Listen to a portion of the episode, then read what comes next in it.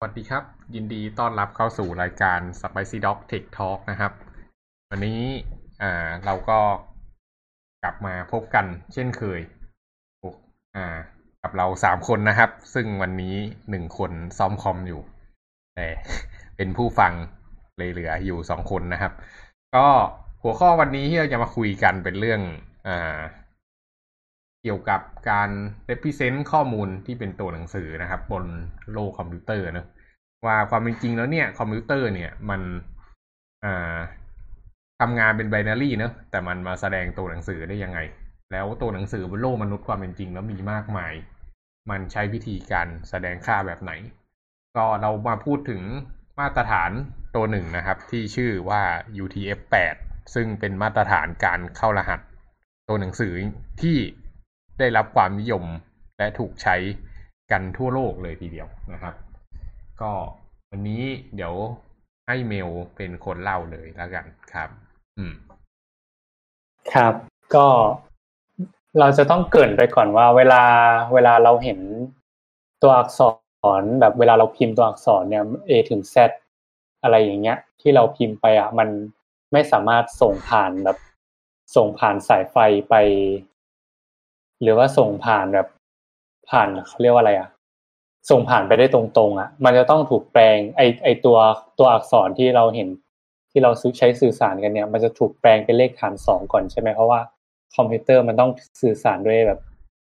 ระดับต่ำสุดคือแบบเลขฐานสองถูกไหมอืมอืมครับ ก็คือเป็นระดับบิตครับ คราวเนี้ย ไอตัวมันก็จะมีแบบ คนที่กำหนดมาตรฐานว่า ไอตัว A ใหญ่ถึง Z ใหญ่ A เล็กถึง Z เล็ก หรือว่าตัวอักษร character ต่าง ๆ เนี่ยอืมันจะต้องแปลงเป็นเลขฐานอะไร อืมอืมซึ่งคนกำหนดอะมันก็จะเป็นแบบส่วนก็คือจุดเริ่มต้นมาจากอเมริกาเนาะอืม อืม ซึ่งเขาก็จะกำหนด standard ไว้ที่เรียกว่า ASCII ขึ้นมา อืม อืม ย่อมาจากอะไรไม่รู้จะไม่ได้ อืม ครับ เดี๋ยวขอขอเปิดโพยเอ๊ะเปิดอ๋อตัวมันก็มา มาย่อมาจากคำว่า American Standard Code for Information อืม Interchange โคดชาตินิก็ยคือมการก็คือการแลกเปลี่ยนข้อมูลอืมที่เป็นแบบ standard ของอเมริกันครับครับ ก็ซึ่งไอตัว ASCII เนี่ยมันจะมันจะแทนด้วยเลขฐานสองทั้งหมดเจ็ดบิต อืม อืมเจ็ดบิต มันก็จะมันมันก็จะแทนด้วยแบบตัว A ใหญ่ถึง A เล็กใช่ไหม A เอ้ยไม่ใช่ A ใหญ่ถึง A ใหญ่ถึง Z ใหญ่ แล้วก็ A เล็กถึง Z เล็ก แล้วก็จะมีตัวอักษรอื่นอืมๆด้วยนิดหน่อย อันนี้ลองไปเซิร์ชดูได้ เอออืมมันก็จะประมาณแบบ ซึ่งมันอืมเจ็ดบิตเนี่ยมันก็จะได้ร้อยี่แปดคอมบิเนชันเนอะอืมครับ แต่ว่าต้องตั้เอางอแต่อกไปศูนย์อันหนึง ก็คือศูนย์ทั้งหมดต้องเอาออกไป เพราะว่านั้นคือค่าเนาอืมกับค่าเนามันเอาไว้ปิดไฟล์ อืม เพราะฉะคนั้รันบห้ามไปใช้ครับ อืม ก็จะได้ร้อยิบเจ็ดคอมบิเนชันซึ่งตัวหนังสือภาษาใช่อังกฤษก็ยี่หกตัวได้ครบ ตัวเล็กตัวใหญ่26ก็บวกคูณสองอืมอืมได้ห้าสิบสองแล้วก็บวกตัวเลขเข้าไปอีกเนอะเอออืมก็ยังเหลือใช่อีกตึมใช่อะใช่ครับอืมแล้วก็เอาไว้เก็บพวกตัวอื่นๆด้วยเครื่องหมายตกใจเอ่ยอะไรพวกเนี้ยครับ อืมอืมครับ ก็อันนั้นก็คือ โอเค มันก็ใช้ได้ปกติ แต่คราวเนี้ย มันก็จะติดปัญหาว่าแล้วถ้าเป็นแบบชาติอื่นๆล่ะ ที่เขาแบบมีตัวอักษรของเขาเองอะไรเงี้ยอืมอ่า แล้วมันจะแปลงแบบเป็นเลขฐานสองยังไงใช่ปะอืมอืม ตอนแรกก็เหมือนแบบมีกะมีความพยายามแบบว่า คิดคิดการแบบการแปลงหรือว่า standard ของแต่ละประเทศเองอะไรเงี้ย อืม อืม ซึ่งมันก็เหมือนแบบทำให้แบบว่าเขาเรียกว่าอะไรทำให้แบบ พอพอมันเป็น standard ของแต่ละของแต่ละที่เองอะอืมทำให้แบบว่า เราอะไม่สามารถไปอ่านของตัวอักษรของคนอื่นได้ เพราะว่ามันต้องทำเครื่องให้รองรับกับ standard ของเขาหรือว่าแบบว่า ต้องมีการต้องมีตัวแปลงอะที่แบบรองรับ standard ของเขาอะไรเงี้ย ถึงจะอ่านตัวอักษรของเขาได้ อืม อืม ซึ่ง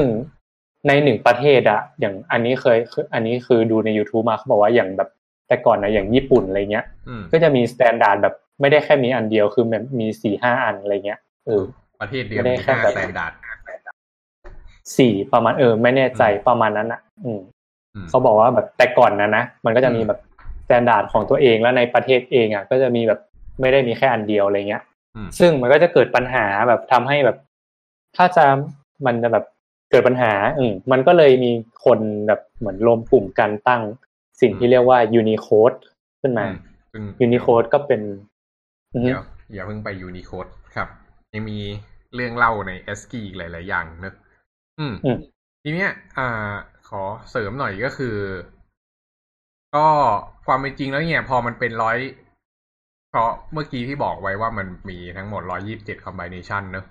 มันก็จะครับทีเนี้ยมันก็จะมีการ represent ค่า ASCII กันอยู่ประมาณหลัก ๆ แบบ สามสี่อย่าง อันแรกก็คือ binary อ่าอันนี้ชัดเจนอยู่แหละ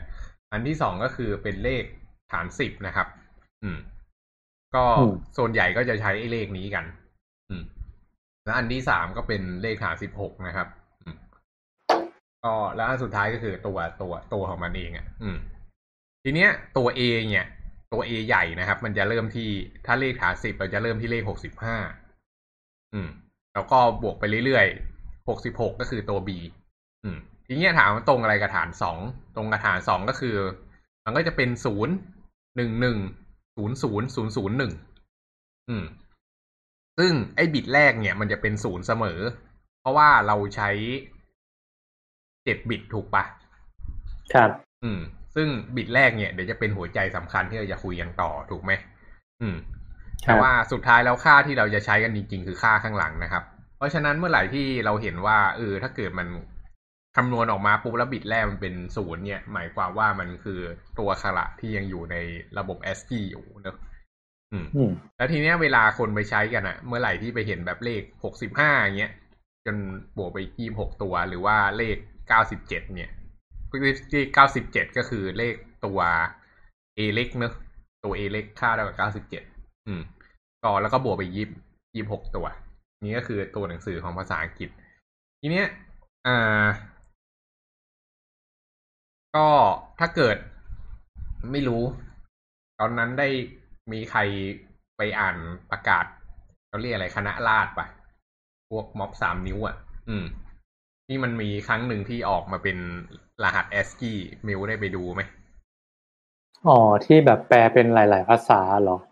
ไม่ไม่มันจะมีอันนึงที่มันเข้ารหัสมาเป็น ASCII อะเป็นแบบบอกว่าคนคนแก่อ่านไม่ได้หรอกอะไรเงี้ยอืม แล้วก็แบบอืมเป็นรหัสมาซึ่งเด็กแม่งก็อ่านกันไม่ได้เหมือนกันอืมมีแต่โปรแกรมเมอร์ที่อ่านได้ ไม่รู้ได้ไปถอดหรือเปล่าตอนนั้นแฟนพี่เอามาให้ถอดมันพูดอะไรวะก็เลยเออลองมาถอดดูครับ ก็สรุปว่ามันก็ มันก็เอาตัวหนังสือภาษาอังกฤษเข้ามาเป็น ASCII เนอะอืม แล้วก็อืมแปลงไปแปลงกลับไม่ได้ ไม่ได้มีประเด็นอะไร อืม ทีเนี้ยเรื่องต่อมาก็คือ เอ้ย แล้วภาษาอื่นๆทำยังไง ความเป็นจริงคือมันก็ไม่ได้แบบเลวร้ายขนาดนั้นเนอะอืมอืม ภาษาอื่นๆ เนี่ยเขาก็พยายามจะใช้ ASCII เหมือนกัน สังเกตดูว่าความเป็นจริงมันเหลือตัวว่างอีกตั้งเยอะถูกปะละ่ะอย่างภาษาไทยเนี่ย ก็เราก็อาจจะมีตัวหนังสือ 44 ตัวใช่ปะบวกสระอีกกี่ตัววะ 20 กว่าตัวปะอืม แล้วก็ตัวแปลกๆ อีกว รรณยุกอะไรพวกเนี้ย ก็ยังพอนะครับ ที่จะเก็บอยู่ข้างใน127บิตหรือเปล่าวะหรือไม่พอวะไม่ชัวร์อืม แต่ว่าของภาษาไทยเองเนี่ยก็มีวิธีการเข้ารหัสที่ควรจะรู้จักนะครับ โดยเฉพาะกับเด็กๆ เนี่ยก็คือมันจะชื่อ TIS 620 และอีกตัวหนึ่งก็คือ Windows 874 อันเนี้ยใช้วิธีการเข้ารหัส ใช้วิธีการ encode แบบเดียวกัน อืม ใช้ทดแทนกันได้นะครับ ก็อันนี้เอาไว้ represent ภาษาไทยด้วย 8 บิตนะครับ อืม ก็จริง ๆ ก็อยากจะเล่าถึงแค่นี้แหละว่าความเป็นจริงภาษาไทยก็สามารถ represent ด้วย 8 บิตได้ ไม่จำเป็นต้องไปใช้ ASCII เอ้ยไม่จำเป็นต้องไปใช้ Unicode เสมอไปอืมอืมอะต่อต่อโอเค มันก็ อืม คราวเนี้ยมันก็อย่างที่เล่าไปคือมันมีหลาย standard ใช่ไหมอืมเขาก็เลยแบบรวมให้เป็น standard เดียว เรียกว่า Unicode อืมอืม ซึ่ง Unicode เนี่ยมันก็จะขยายต่อจาก ASCII ใช่ปะอืมถ้าถ้าเท่าที่เข้าใจก็คือมันจะไปถึงเท่าไหร่อะสามสองบิตนะถึงปะเอ่อน่าจะประมาณนั้น อืม เดี๋ยวนะ อืม มันจะ มันจะไปได้ทั้งหมดแปดหลักหนึ่งสองสามสี่ห้าหกเจ็ดแปด อืม แปดแปด เออ ใช่ ประมาณนั้นอะ อืม อืม ก็สามสองบิตมันเลนส์มันก็กว้างขึ้นใช่ไหม คือจากเดิมที่แบบแอสกี้มันร้อยยิบเจ็ดใช่ปะอืมสามสองมันก็จะเป็นแบบสองยกกำลังสามสองใช่ไหมซึ่งม่งแต่ว่าเยอะมากอืมอืม มันก็จะมันก็จะแทนได้กับ ก็คือมีพื้นที่เหลือๆในการในการ ในการแทนทุกตัวอักษร อืม อืม แต่คราวเนี้ย ปัญหาก็คือว่า คือแอสไอยูนิโคดอะ มันมีปัญหา ตรงที่ว่าอย่างแรก อย่างแรกคือ ถ้าเราจะถ้าเราจะเรียกว่าอะไร แทนด้วยเอา ASCII อะมาต่อยอดใช่ไหมสมมุติว่าเราต้องการแทนแค่ตัว A อะอืมแล้วเราแบบ เราเอา เราเอา เราเอา A เมื่อกี้มันเป็นเลข A สมมติ A ใหญ่มันเป็นหนึ่งหนึ่งอะไรนะอ่าหนึ่งหนึ่งศูนย์ศูนย์ศูนย์ศูนย์หนึ่งอ่าหนึ่งหนึ่งศูนย์ศูนย์ศูนย์ศูนย์หนึ่งใช่ไหมอืมคราวเนี้ยถ้าเราจะทำให้มันแบบเต็มเป็นยูนิโคดอะเราก็ต้องใส่ศูนย์ต่อท้ายใช่ป่ะให้มันแบบเป็นโตะเต็มสามสองบิตใช่ไหมใส่ใส่ต่อท้ายหรือใส่ไปข้างหน้าแปดบิตหรือสามสองนะสามสอง อ๋อ ของยูนิโคดคือใส่ไปข้างหลังเหรอะ เข้าใจว่าใส่ไปข้างหลัง อืมอืมอืม อืม ไม่แน่ใจอันนี้ เออ แต่ว่านั่นแหละ พอแบบพอมันต้องเติมศูนย์ไปข้างหลังอะมันก็จะเกิดปัญหาว่าแบบ มันก็ต้องเก็บข้อมูลเต็มๆทั้งสามสิบสองบิตใช่ไหมซึ่งในความเป็นจริงศูนย์ที่ใส่มามันแบบ มันไม่ได้มีความหมายอะไรอะอืม อืม มันเหมือนแบบ ใส่ให้มันเป็นยูนิโคดอะไรเงี้ย ซึ่งมันแบบมันก็จะเปลืองเนื้อที่ใช่ปะอืม อืม อันนี้คือปัญหาแรก ปัญหาที่สองคือเขาบอกว่าในคอมพิวเตอร์เก่าๆอะ หรือว่าในในในแบบในระบบคอมพิวเตอร์ system เก่าๆอะอืมถ้าเราเอาแปดอย่างที่พี่แก๊บบอกคือถ้าเอาศูนย์แปดตัวต่อกันนะอืมมันจะอ่านเป็นแบบ มันจะอ่านภาพเป็น null ใช่ไหมอืมในบางระบบอะมันจะเข้าใจว่าอันเนี้ยคือจุดจบของ ของประโยคอะหรือของข้อมูลอะอืมเออ คือพอมันเจอศูนย์แปดตัวต่อกันปุ๊บมันจะตัดที่เหลือทิ้งไปเลย เอาตัวก่อนหน้ามาคิดอืมมันจะคิดตัวที่เหลือต่ออะไรเงี้ย มันจะตัดทิ้ง อืม อืม อันนี้คือประเด็นที่สองอืมแล้วก็ประเด็นที่สามคือ มันไม่สามารถแปลงกลับมาเป็น ASCII ได้ คือมันไม่เขาบอกว่ามันไม่ backward compat อะอืมอืม เพราะว่ามันพอพอใส่ศูนย์ไปต่อใช่ไหมมันก็จะแปลงกลับมา ไม่ได้ใช่ปะอืม อืม คราวเนี้ย มันก็เลยมีตัวที่เรียกว่า UTF-8 มาแก้ปัญหาที่พูดไปทั้ง อืม ซึ่งไอ้ UTF-8 อะมันย่อมาจาก Unicode Transformation Format อืม อืม แล้วแปดก็คือแปดบิต อืม อืม คราวนี้แปดบิตเนี่ย มันหมายความว่ายังไง คือ มันจะแบ่ง Unicode ออกเป็นแบบ เป็นไบต์มันจะมีทั้งหมด Uni ทั้งหมดสี่ไบต์ถูกไหมเพราะว่า Unicode เป็นสามสองบิตใช่ปะมันจะมีทั้งหมดสี่ไบต์อืมในในไบต์ในในแบ่งเป็นสี่ชุดงี้พูพูดว่าแบ่งเป็นสี่ชุดแล้วกันอืมอืมในในชุดแรกแปดบิตแรกอะมันสามารถแทนด้วย ASCII ได้ปกติเลย อืม อืมก็คือ แต่ว่ามันมันไม่สามารถมันมันไม่ได้แบบว่า มันไม่ได้แบบว่า จะเอาทุกตัวมา มาเป็น U- คือ UTF-8 อะมันก็จะมีระบบของมัน อืม คือมันไม่ใช่ว่าแบบจะแทนศูนย์หนึ่งศูนย์หนึ่งศูนย์หนึ่งอะไรแทนได้หมดอย่างนี้อืมแต่ว่ามันจะมีข้อกำหนดอยู่ว่า สมมุติว่าในใบแรกอะในใบแรกสมมุติว่าถ้าเอาระบบ ถ้าต้องการให้คือคือเขาจะกำหนดว่าในใบแรกอะตัวขึ้นต้นอะมันต้องต้องเป็นเลขศูนย์อืมอืม แล้วตามด้วยอักษรอะไรก็ได้ทั้งอีกเจ็ดตัวที่เหลืออืมอันเนี้ย มันจะ compact กับ ASCII เดิมก็คือแปลงกลับไปเป็น ASCII ได้ แล้วก็ไม่ต้องเก็บศูนย์ที่เหลือ อันเนี้ยมันก็จะรู้เองว่าแบบ โอเค ถ้าถ้าข้อมูลมีแค่ใบแรกอืมในระบบ UTF-8 เนี่ย มีแค่แบบศูนย์แล้วตามด้วยด้วยหนึ่งศูนย์อีกเจ็ดหลัก เนี่ยอืมมันจะมันจะเป็น ก็เป็น SC ไปเลย มันจะเป็น ASCII ไป อืมอืม คราวนี้แล้วค่าถ้านอกเหนือจาก ASCII ขยายต่อจาก ASCII ล่ะ เป็นตัวอักษรอื่นๆเนี้ยจะทำยังไงต่อใช่ไหมมันก็จะมีถ้าสมมุติว่าเราต้องใช้พื้นที่ในการแทนด้วยตัวอักษรเนี่ยสองไบต์เมื่อกี้ ASCII มันมีศูนย์นำหน้าแล้วก็มีเจ็ดหลัก ถ้าต้องการแทนด้วยสองไบต์เนี่ย เราจะเราจะเราจะอ่านข้อมูลยังไง เขากำหนดว่า UTF-8 อะถ้าจะให้ตัวอักษรมาแทน มาแทนในระบบ UTF-8 ในโดยใช้ข้อมูลสองไบต์เนี่ย ในไบต์ที่หนึ่งอะจะต้องมีจะต้องนำหน้าด้วยหนึ่งหนึ่งศูนย์อืม อืม แล้วก็เป็นอะไรก็ได้ต่อท้ายอีกห้าตัว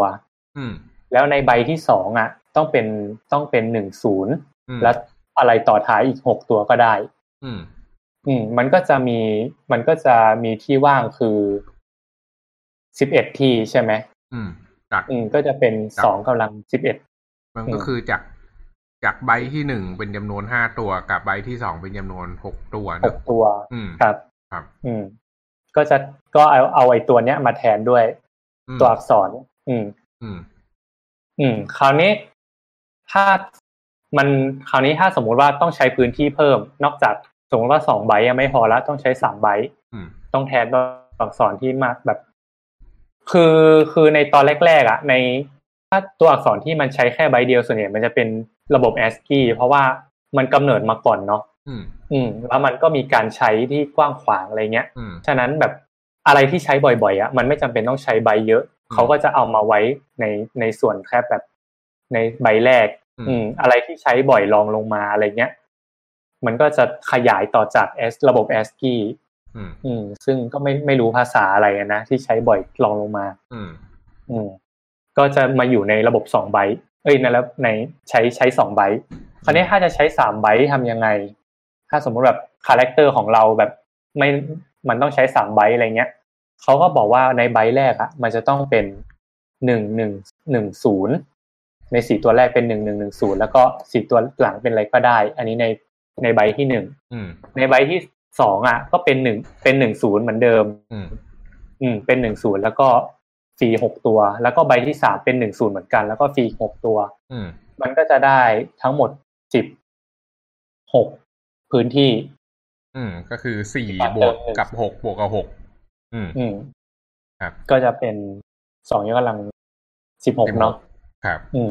อันนี้คือใช้พื้นที่สามใบอืมคราวเนี้ยใช้พื้นที่สี่ไบต์ก็คือตัวอักษรที่อาจจะค่อนข้างแบบเกิดทีหลังอะไรเงี้ย แบบว่า คนอื่นเขาจองพื้นที่นั้นไปหมดแล้วอะไรเงี้ยอืมอืมอันนี้คือคาดเดานะอาจจะไม่อืมเกี่ยว เออ แต่ว่าแบบต้องใช้พื้นที่สี่ไบต์อะไรเงี้ยอืมก็ในใบแรกอะจะเป็นหนึ่งหนึ่งหนึ่งหนึ่งศูนย์แล้วก็พื้นที่ว่างอีกสามอืมต่อท้าย อืม แล้วก็ใบที่สองสามสี่อะก็เหมือนกันคือ ต้องขึ้นต้นได้หนึ่งศูนย์แล้วก็อะไรก็ได้อีกหกอืมก็จะเป็นสามบวกหกบวกหกบวกหกก็จะเป็นสิบแปดบวกสามยี่สิบเอ็ดอืมใช่ไหมอืมสองยกกำลังยี่สิบเอ็ด ครับ อืมดีก็เดี๋ยวขอก็เต็มอืมขอแนะเทคนิคหน่อยหนึ่งอืม ก็คือก็สังเกตว่า SE ถ้าเกิดมาอยู่ใน Unicode มันจะนำด้วยศูนย์เนอะครัทีบเนี้ยเมื่อไหร่ที่ไบต์ข้างหน้ามันเป็นหนึ่งไอ้ยบิดบิดบิดข้างหน้าสุดมันเป็นหนึ่งเนี่ยหมายความว่าเฮ้ยไอ้นี่มันไม่ได้เป็น Unicode แล้วถูกปะจะต้องอ่านไม่ได้ด้วยเป็นวิธีการ ASCII พิเศษ เอ้ยไม่ได้เป็น ASCII แล้วจะต้องอ่านแบบพิเศษนะครับ อืมอืมทีเนี้ย อ่า วิธีการจำว่ามันจะต้องไปอีกไกลเท่าไหร่เนี่ย ก็คือให้นับจำนวนหนึ่งเลย อืม ถ้าเกิดเป็นหนึ่งหนึ่งมีหนึ่งสองตัวเนี่ย ก็แปลว่าข้อมูลชุดเนี้ยจะมีสองไบต์ถ้าเกิดเป็นหนึ่งสามตัวเนี่ย ก็คือจะมีสามไบต์อืม อันนี้ก็คือรวมตัวมันด้วยนะ อืม อืม แล้วก็ทีเนี้ยหนึ่งสี่ตัว มันหนึ่งสองตัวเนี่ย มันมันจะไปหนึ่งอีกบิตอีกอีกบิตหนึ่งไม่ได้ ถูกปะเพราะฉะนั้นอืมมันจะต้องถูกตัดด้วย เลขศูนย์เนอะมันก็เลยกลายเป็นอืมหนึ่งหนึ่งศูนย์อันนี้ก็คือสองตัว ถ้าเกิดจะเป็นสามใบก็หนึ่งหนึ่งหนึ่งศูนย์อันนี้คือเทคนิคการจำแล้วทีเนี้ยเพื่อวอลิเดตความถูกต้องว่ามันมันถูกต้องจริง ๆ เนี่ยเขาก็เลยให้ไอ้ไบต์ต่อมาเนี่ย เป็นเลขหนึ่งศูนย์อืมอืมอันเนี้ยก็จะเป็นการเอาไว้ validate ว่าตกลงแล้ว character อันเนี้ยเป็นของ Unicode 8ที่มันถูกต้องจริงอืมๆอืม ก็แล้วคือถ้าถ้าไม่เขียนตามที่เราพูดกันไปเมื่อกี้อืมมันก็โปรแกรมมันก็จะฟ้องขึ้นมาเนาะว่าแบบ encoding ไม่สามารถไม่ถูก en- อืมอืมครับไม่สามารถ decode ได้ด้วย UTF-8 หรืออะไรก็ว่าไป อืมครับอืมอืมโอเคคำถามจบแล้วเหรอไม่มีคำถาม ใครใครถามหนึ่งอักขระหนึ่งอักข ระมันก็ยังใช้สามสิบสองบิตอยู่ใช่ไหมครับ บน Facebook อะ ใน Discord อ๋อ ใน Discord อ๋อ ไม่ไม่มันไม่ใช้สามสองบิตแล้วครับ คือถ้าเกิดเป็น UTF-8 อะ ASCII ASCII เดิมมันก็ใช้หนึ่งใบเหมือนเดิมเนอือะมอืม เพราะว่ามันนำด้วยศูนย์ แต่ว่าถ้าเกิด อ่า มันจะใช้ ถ้าเกิดมันยาวกว่านั้นก็คือมันก็จะใช้สองใบอืมเพราะฉะนั้นมันขึ้นอยู่กับว่ามันมันมันเป็นตัวหนังสืออะไรอะ่ะ แล้วมันไปอยู่ถูกแอสไซน์อยู่ที่รหัสที่เท่าไหร่นะครับ อืม อืม อืมโอเคครับเมลมีอะไรจะเล่าต่อ หมดละ อันเนี้ย คือที่อ่านมามีแค่นี้อืมสั้นดีแท้ ครับ ก็ยูนิเอ่อไอ UTF-8 เนี่ยความเป็นจริงมันก็เป็นวิธีการแฮ็กชนิดหนึ่งอะนะ ที่มันค่อนข้างจะถ้าให้พูดกันตามตรงมันก็ฉลาดเลยแหละ อืม เพราะว่ามันก็เก็บตัวหนังสือไปได้เยอะมากนะครับ แล้วก็ backward compat ด้วยเนอะแล้วก็ภาษาอังกฤษเนี่ยก็ remain the same เลย เพราะมัน backward compat แล้วก็นอกจากนั้นเนี่ย จะสังเกตว่าไม่ว่าเราจะใส่ข้อมูลยังไง มันจะไม่มี เลขศูนย์ติดต่อกันแปดตัว ก็คือมันจะไม่มันจะไม่ได้ค่าเนาออกมาแน่นอนนะครับอืมอืม นี้ก็ เรียกว่าคนออกแบบก็ค่อนข้างฉลาดมากเลยทีเดียว อืม ทีนี้เนี่ย กลายเป็นว่าตัวหนังสือทุกตัวบนโลกสามารถเก็บอยู่ในเข้ารหัสอยู่ใน UTF-8 ได้ อืม ซึ่งยังมากพอสำหรับการจะเก็บอีโมจิจำนวนมหาศาลลงไปด้วยนะครับ แล้วไม่ใช่แค่อีโมจิธรรมดา อีโมจิหนึ่งอันเนี่ยมีหลายสีผิวอีกต่างหากก็ยังเหลือเหลือๆอืมเออ ตอนนี้ถ้าเกิดไปสังเกตดูนะครับ อีโมจิเนี่ย มันจะมีสีผิวอยู่เนอะตั้งแต่คนขาวคนเหลืองคนดำคนอะไรแม่งมีครบทุกสีอะ่ะอืมอืมก็นั่นแหละ อืม ทีเนี้ยถามว่ามันมีปัญหาไหม แน่นอนมันก็มีปัญหา นิดหน่อยเนอะ อ่า คือ ถามว่าถ้าเกิดเราเก็บภาษาไทย เราใช้แต่ภาษาไทยอย่างเดียว เก็บแบบไหนประหยัดข้อมูลกว่ากัน แน่นอนเราไปเก็บเป็น TIS 620 มันย่อมประหยัดกว่าถูกปะเพราะมันใช้แค่อืมแปดบิต ใช้หนึ่งไบต์อืม แต่พอมาเก็บ UTF 8เนี่ย ไม่แน่ใจว่าภาษาไทยมันใช้กี่ไบต์คิดว่าคงไม่เกินสองแต่หนึ่งกับสองไบต์นี่มันเท่าตัวเลยนะเว้ย อืม ก็อืมก็มันก็จะใช้เนื้อที่เก็บข้อมูลเยอะขึ้นนะครับ แต่ข้อดีของมันก็คือ มันถ้าเกิดเราใช้ภาษาไทยแล้วเก็บด้วย EAS 620เนี่ยแล้วเกิดมีภาษาอื่นเข้ามาแล้วจะทำยังไง ทีนี้มันก็ต้อง encode ด้วยท่ายากแหละ แต่ถ้าเกิด อ่ามาใช้ UTF-8 เนี่ย หมายความว่าเออขนาดมันก็จะไม่ได้ยาวมาก อันเนี้ยก็คือเป็น encoding ที่เกิดมาเพื่อโลกอินเทอร์เน็ตโดยเฉพาะเลย ถ้าจะไปพูดกันตรงตรงๆนะนะอืมก็อันนี้เล่าประสบการณ์นิดหนึ่งสมัยที่ทำเว็บใหม่ๆเนี่ยตั้งแต่พี่ยังอยู่มัธยมอะนะตอนนั้นเนี่ยเขาก็นิยมใช้ TIS 620 กัน แม้กระทั่งตัว Windows เองอะ่ะ มันก็ใช้ TIS มันก็ใช้ Windows 874 นะ เวลาเราเขียนไฟล์ Notepad เป็นภาษาไทยแล้ว save ลงไปเนี่ย มันไม่ได้เป็น UTF นะครับ อืม มัน save เป็น อ่า มันมันมัน save เป็น Windows 874อะ แล้วทีเนี้ยเวลาที่เรา copy ไอ้ไฟล์นั้นมาข้ามเวอร์ชันเป็น มาเปิดบน Linux บน Mac เนี่ย ก็จะสังเกตว่ามันกลายเป็นเครื่องหมาย question mark หมดเลย อืม เราก็ต้องไปทำการ convert ก่อน ซึ่งคำสั่งที่เอาไว้ convert พวก Unicode อะไรพวกนี้นะครับ เขาจะใช้คำสั่งว่า icon v เนอะไม่รู้เคยได้ยินไหม อีกครั้งหนึ่ง icon v icon v นะครับ ก็อันเนี้ยเราก็จะสามารถระบุลงไปได้ว่า input เป็น Unicode แบบเออเป็นการ encoding แบบไหน แล้วก็ต้องการให้ output เป็น encoding แบบไหน ก็รันคำสั่งปึ๊บมันก็จะได้อ่า encoding อีกแบบหนึ่งออกมา ก็เป็นคำสั่งที่สำคัญมาก ก็อันเนี้ยถามว่าเป็นความรู้ที่ ไม่ค่อยได้เจอไหมก็ใช่ เพราะว่าคนส่วนใหญ่ก็ไม่ค่อยได้เขียนอะไรพวกนี้กันนะครับ แต่ว่าถ้าเกิดเป็นคนที่ทำระบบจริง ๆ เนี่ย เราเขียนโปรแกรมจริง ๆ เนี่ย บางทีไปเจอระบบเก่าๆ ที่มันไปเป็น TIS 620เนี่ย ส่งข้อมูลมานี่แบบ เอ๋อเลยนะเว้ย แบบอ่านไม่ออกเป็นภาษามนุษย์ต่างดาวเนี่ย แต่ถ้าเกิดรู้ว่า อ๋อ มันมีเรื่อง encoding พวกนี้อยู่ก็จะแบบ อ๋อ โอเค รู้แหละ ต้องทำยังไงต่อ ซึ่ง อ่า เราก็เจอเหมือนกัน ไปดึงเอาข้อมูล อ่าไปโหลดข้อมูลจาก partner เข้ามาเนี่ย partner เราก็โปรแกรมเขาก็ยังเป็นโปรแกรมเก่าอยู่ ก็เก็บเป็น Windows 874 ได้ไฟล์มาก็ต้องเอามา convert ก่อน ก็ตลกดีนะครับ อืม โอเค ทีเนี้ย ใช่ว่าใช้ UTF 8 ชีวิตจะราบลื่น อืม ถ้าอยู่บนวงบนเว็บพวกนี้เว็บเบราว์เซอร์มัน support หมดอยู่แล้ว สบาย สบายใจได้ อืม แต่ว่า อ่า ถ้าหลาย ๆ คนนะครับ จะเคยเปิด อ่า เคยทำไฟล์ CSV อะ อืม ไฟล์ CSV เนี่ย มันคงไม่ต้องอธิบายไฟล์ CSV คืออะไรเนอะแล้วก็เราเซฟเป็น UDF8 เนี่ยแล้วเกิดไฟล์ CSV เรามีภาษาไทยเราไปเปิดใน Excel เนี่ย เปิดขึ้นมาปุ๊บเว้ยมันจะไม่สามารถอ่านภาษาไทยได้โดยตรง มันจะต้องไปใช้วิธีการ import ค่าพิเศษขึ้นมา ทีนี้ถ้าเกิดอยากจะทำให้ Excel ของเราเนี่ยมันเปิด CSV ได้ตรงๆเลยอะ่ะเราต้องใส่ใบพิเศษไป เขาเรียกว่า BOM BOM นะครับ ไม่ไม่แน่ใจมันย่อจากอะไรนะ ลืมไปแล้วอืมทีนี้เวลาที่เราจะเซฟ CSV อะ ก็บอกว่าให้ใช้ UTF-8 with BOM อ่าแล้วพอเราเปิด Excel เออเปิดไฟล์นี้เอ้ยเปิดไฟล์ CSV นี้ด้วย Excel เนี่ย มันก็จะสามารถอ่านภาษาไทยออกมาได้นะครับ อืม ก็นี่ก็เป็น trick นิดหนึ่งนะครับ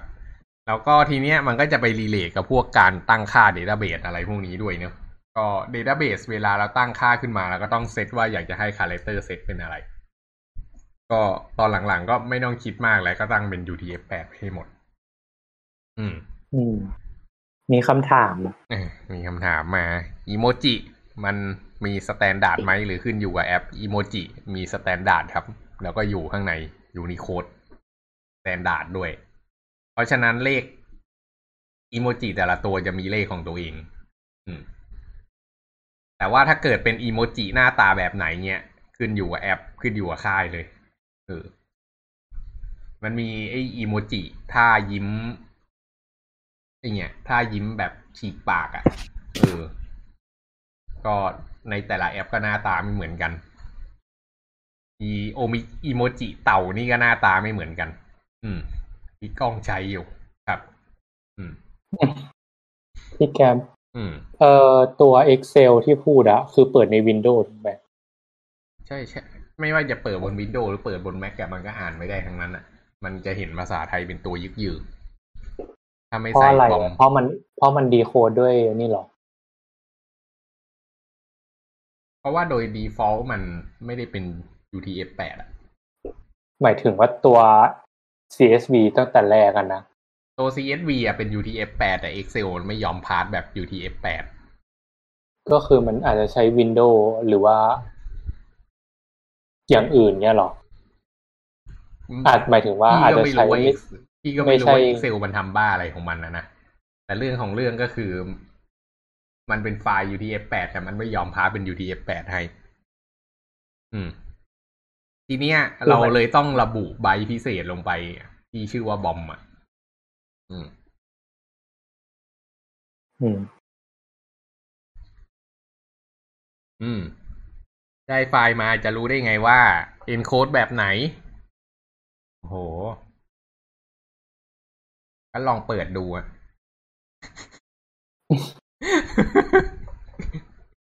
จริงจัง อืม มันไม่สามารถดู property ได้อะไรอย่างนี้ใช่ไหมไม่ คือถ้าเกิดเราได้ไฟล์มาไฟล์หนึ่งเนี่ย ในมุมมองของคนก็คือมันเป็นไฟล์เทคไฟล์อะไรพวกนี้ แต่ในมุมมองของคอมพิวเตอร์มันคือ binary คำถามคือมันจะไปรู้ได้ไง เป็น type ไหน ทางเดียวก็คือโปรแกรมมันก็ต้องเดาใช่ปะอืม ก็หวังว่าจะเปิดในโปรแกรมที่ฉลาดมากพอ อืม แต่นี่มีทริคนิดหนึ่งก็คือบางโปรแกรมอะ มันจะมีให้เลือก Unicode เอ้ยเลือก encoding ก่อนที่จะเปิดไฟล์ ตัวอย่างเช่น LibreOffice นะครับ อืม อ่า โดยเฉพาะถ้าเกิดเป็น CSV มาเนี่ย เวลาเราเปิด CSV ใน LibreOffice เนี่ย มันจะมีให้เลือก property เยอะมาก อย่างเช่น เอ้ย จะใช้คอมมาเป็นตัว separate เป็น delimiter หรือเปล่า หรือว่าจะใช้ตัวอื่นเนี่ย หรือว่าเป็น fix size อะไรก็ว่าไปเนี่ย มันคอสมัยได้เยอะมาก เจ้า LibreOffice เนี่ยค่อนข้างดี แล้วก็แน่นอนตัวหนึ่งที่สำคัญก็คือสามารถเปิดดูได้เลยว่าจะใช้อ่า encoding แบบไหน แล้วพอเราเลือก encoding นั้นปุ๊บเนี่ย มันก็จะ มันก็จะพรีวิวให้เราดูเลยอะ ทีนี้เราก็ลองเลือกดูว่ามันเป็น encoding แบบไหน แล้วอ่านออกเมื่อไหร่ก็นั่นแหละใช้ encoding นั้นน่ะ ครับอืมแต่ส่วนใหญ่ก็หนีไม่พ้นหรอก ระหว่างอ่า UTF-8 กับ TIS 620 มีอยู่แค่สองตัวนี้แหละ ของคนไทยอะครับอืมอืมแต่ก่อนก็งงนะ เปิดแบบเทคไฟล์ขึ้นมาแล้วเป็นตัวอักษรต่างดาวแล้วก็ไม่หาวิธีแก้ใช่ไหมอืมแล้วเอแก้อแล้วสำเขาเร็จก็ไหมบอกว่า ให้เซฟเป็นแบบนี้แบบนี้เราก็ทำตามอินสต u c ชั่นไงอืมเออ แล้วมันก็ได้เออก็ก็ไม่เก็ตว่าแบบอ้าวได้ยังไงได้วะอะไรเงี้ยเออ มันมันมันไม่สงสัยอะ มันได้ก็คือได้ อืมเออ เคยแบบว่า โหลดไฟล์ซับมาอะไรอย่างงี้ใช่ไหมอืมเออโหลดไฟล์แบบ dot sub มาอะไรเงี้ย ใช้กับ VLC อะไรเงี้ย อืมมีเอดูอหนังเถื่อนแน่นอน อืมแล้วแบบว่า เออ แล้วอ่าน sub ไม่ออกเขาเป็นตัวอักษรต่างดาวอะไรเงี้ย อืม เอออืมอ๋อ นั่นแหละ ก็แบบหาวิธีแก้อะไรเงี้ย เปิดขึ้นมาแล้วก็ save เป็น UTF-8 ปุ๊บก็ใช้ได้แหละ ถูกต้องปะอืมจริงๆก็ถ้าเกิดเป็นเป็นเทพ command line นะครับ ก็ใช้คำสั่ง iconv ไปเลย อืม ไม่ต้องเปิด editor อะไรทั้งสิ้น ใครจะถามอีกไหมครับนิว iconv อะไม่เคยได้ยินอืมจำไว้เป็นคำสั่งที่ใช้เยอะนะ iconv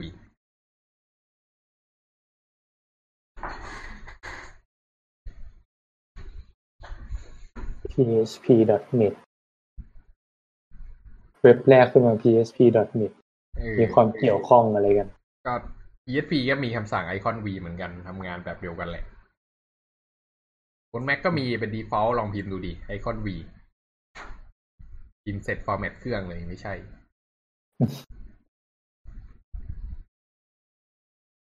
อืมนิวมันมันยังพยายามพิมพ์อยู่อีกรอรอนะครับ ไม่ได้กดดันแต่พิมพ์บนมือถือช้าหน่อย อืม มีคำถามอื่นไหมครับ ระหว่างรอนิว อืม มาแล้วอืม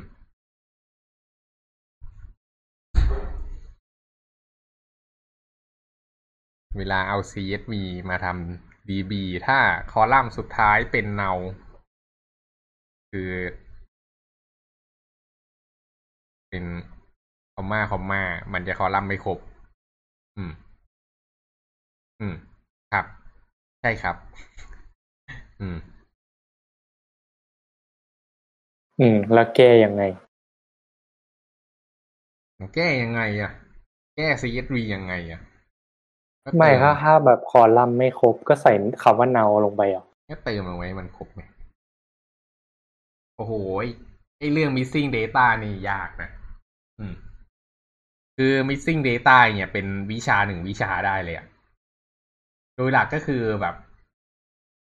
สมมติค่ามันค่ามันไม่มีเนี่ยเราจะใช้สตริงเปล่า เราจะใช้ค่าเนา หรือถ้าเป็นตัวเลขเราจะใช้ average หรือจะใช้ค่าศูนย์หรือจะใช้ค่ามิน หรือจะใช้ค่าแม็กมันมันบอกไม่ได้เลยอะ อืม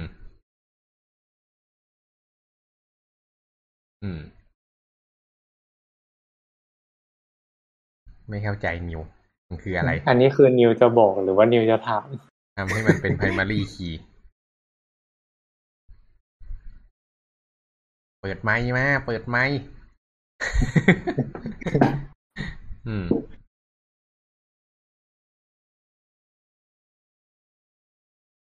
ทำให้มันเป็นใน primary อื key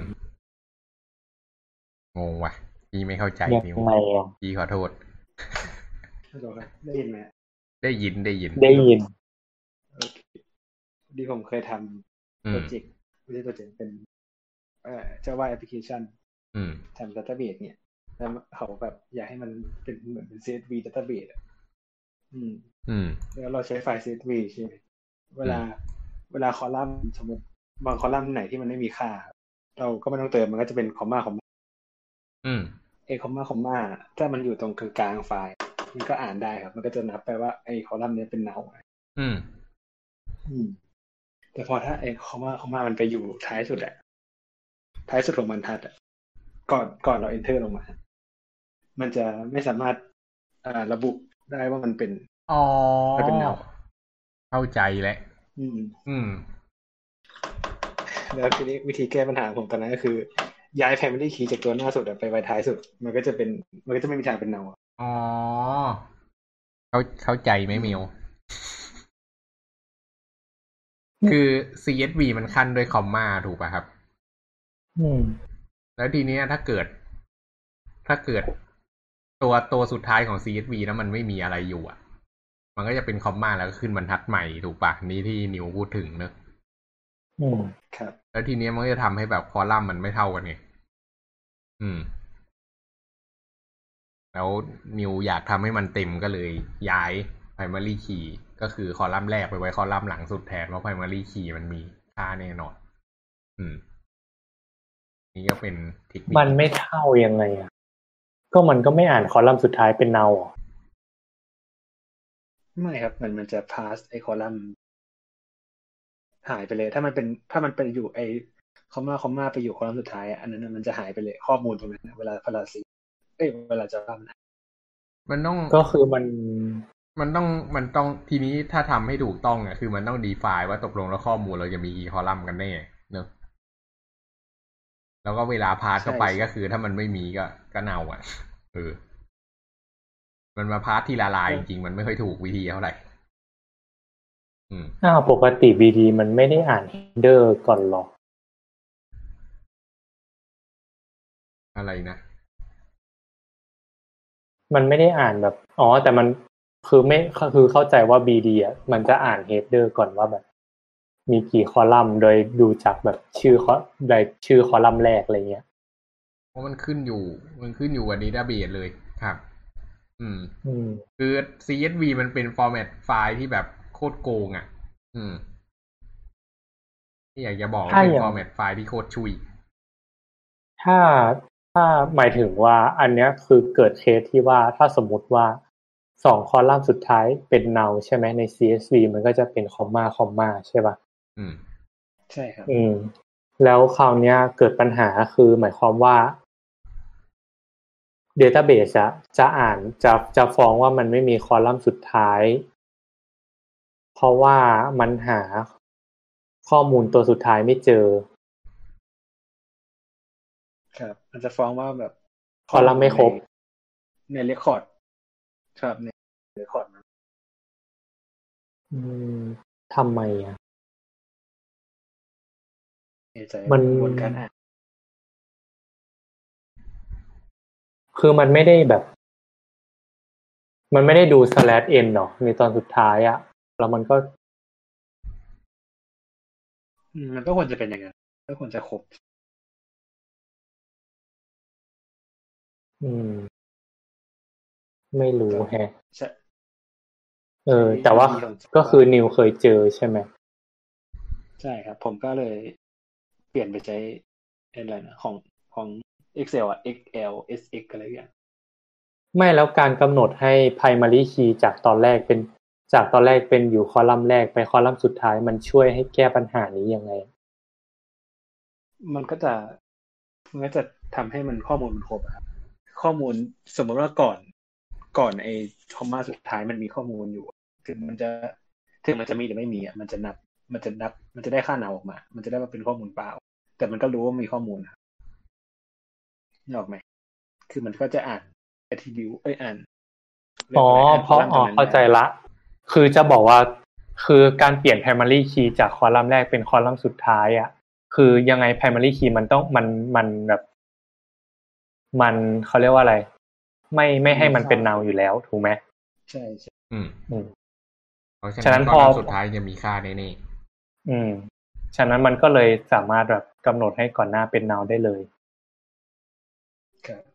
อืมเรคคอร์ดมันก็จะอ่านครบ attribute ถึงแม้ว่ามันจะเป็น attribute เปล่ามันก็จะอ่านได้ครับ แสดงว่ามันจะไม่มีปัญหาในกรณีที่สมมุติว่าสองคอลัมน์แรกอะเป็น now ใช่ไหมสองครับคอลัมน์แรกเป็น now ปุ๊บอะๆ มันก็จะเป็นปัญหาอยู่แล้ว เพราะมันมันมันรู้อยู่แล้วว่ามันมีข้อมูลต่อ อือฮึโอเค ซึ่งซึ่งจริงก็ไม่ได้เป็นวิธีที่ถูกอะนะมันก็เป็นเอาการเอาตัวรอดเฉพาะหน้าจริงก็ทริกนิดหน่อยก็คือสำหรับแบบอ่านแนะนำมือใหม่เนอะก็คือใช้ ถ้าใช้ Python ก็ จับ CSV โหลดลง Data Frame ทุกอย่างก็จะจบครับ อืมอ่า